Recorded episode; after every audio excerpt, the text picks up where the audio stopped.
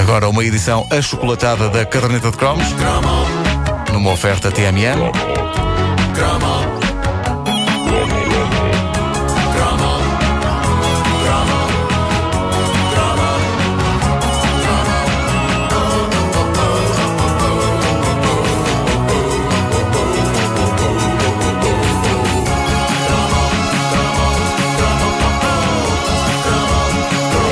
Coisas que partiram das nossas cozinhas para não mais voltarem, fascículo 3376. Milo.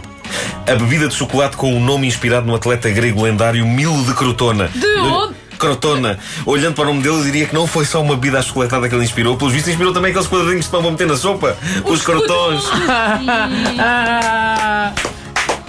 Milo de Crotona, considerado o maior atleta de todos os tempos. Bom, serei só eu que tenho saudades do Milo, como se estivesse de um velho amigo desaparecido. Serei só eu a considerar que de todos os achocolatados para misturar no leite que apareceram na nossa infância e juventude, Milo era o melhor. Era muito bom.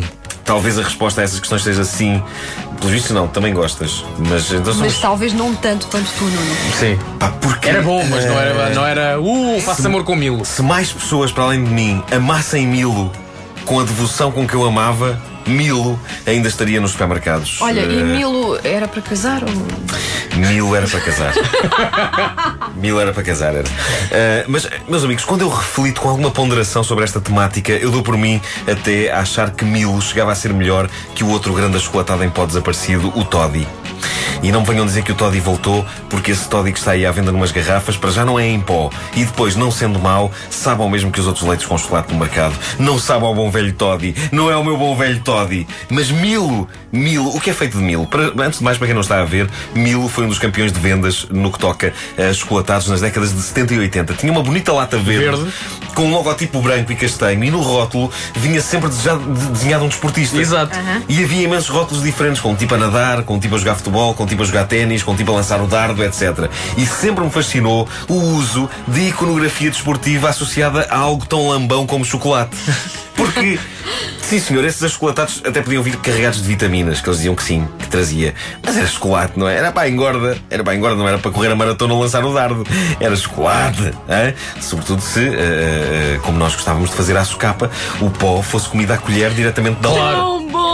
O que é que eu acho? Eu acho esse logotipos de desporto não era Sim. tanto de ah, você bebe isto e depois pode fazer isto. É mais, você bebe isto e por favor, Faça depois isto. faça isto, está bem? Exato, para estimular. Porque Como se- morre. Como se ligasse alguma coisa a isso. Bom, ahm, era bom que eles mostrassem desportistas no rótulo das latas. Para mim, que era completamente desprovido de qualquer jeito para a educação física, como é sabido, degustar um copo de leite carregado de milo fazia-me sentir um verdadeiro atleta. Porque eu olhava para a lata e pensava, ah, é desporto. Beber isto é desporto. bom, ah, o, O levantamento do copo? Claro, claro. O falecido Milo era um pó de chocolate escuríssimo, mais escuro do que qualquer um dos outros achocolatados do mercado. Era bastante espesso, tinha um sabor intensíssimo, sobretudo se a quantidade de pó colocado no copo chegasse sensivelmente até meio do copo. Não, Depois tu tinha-se o leite. isso, não. Depois tinha-se o leite.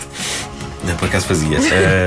Não, Irritavam-me os meus colegas de escola que não sabiam degustar Milo ou outros achocolatados em condições. Eu lembro de lanchar à casa de colegas meus e ficar frustrado pelo facto de eles porem primeiro o leite no copo e depois punham em cima do leite duas míseras Sim, colherinhas sim. chocolate. Não é assim, Não, não meus é amigos, assim. não é assim. Não é assim, não é assim. Não Nunca é- me pareceu não é que essa assim. fosse a maneira ideal de preparar uma bebida destas. Ainda hoje o que eu faço, infelizmente não com mil, porque não sei onde é que ele anda, é primeiro ponho o pó de chocolate, depois junta-se um bocadinho de leite, só para formar uma espécie de uma mousse, Sim, sim.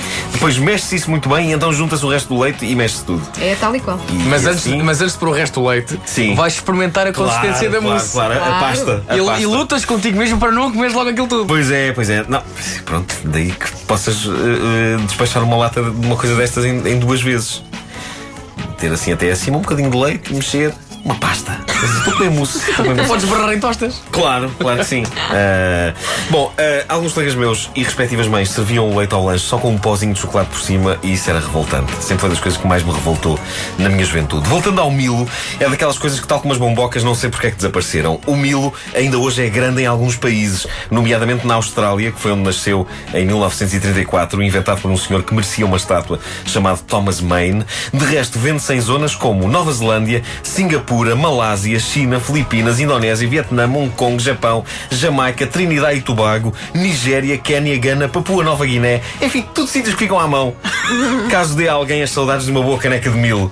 Ah, caramba, o que é que o pessoal da Papua tem que nós não tínhamos? O que é que a Papua tem? O que é que a Papua. Bom, porquê que a Papua merece o Milo e nós não? Como não está previsto que a Nestlé faça regressar o Milo e como eu anseio por uma caneca de Milo, eu declaro oficialmente aberta a grande caça à lata de Milo. E o primeiro ouvinte que, ou porque vai de férias para o estrangeiro, ou porque vive no estrangeiro, ou porque precisa de ir várias vezes em trabalho à Papua Nova Guiné, o primeiro ouvinte que manda para aqui para a comercial uma lata de Milo ganha. E agora é mesmo a valer um jantar comigo no Eduardo das Conquilhas. O que não deve dar muito jeito para alguém que nos ouça planeta na Papua. Sim. Mas caramba, Ou na algum dia onde regressar da No Papua. nosso emissor de Sydney, sim. Claro, claro. Quando regressarem de Sydney, quando regressarem da Papua, espero-vos na parede com uma travessa de amêijoas a abelhão pato.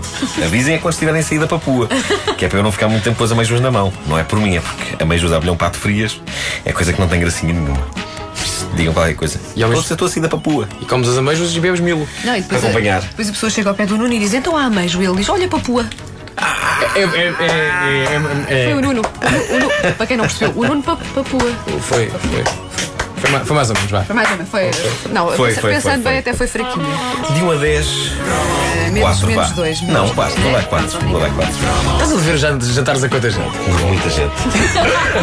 Muita gente. Ele vai ter que reservar todo o restaurante. E agora ainda por cima abriu. abriu. Já Ah, abriu. pois é, que ainda por cima estava fechado. Tu não defen- defendias com essa. Ah, então não pode estar fechado. Caderneta de cromos com o Nuno Marco disponível em podcast em radiocomercial.clix.pt. Faltam 5 minutos para as 9. Bom dia. A caderneta de cromos é uma oferta TMN.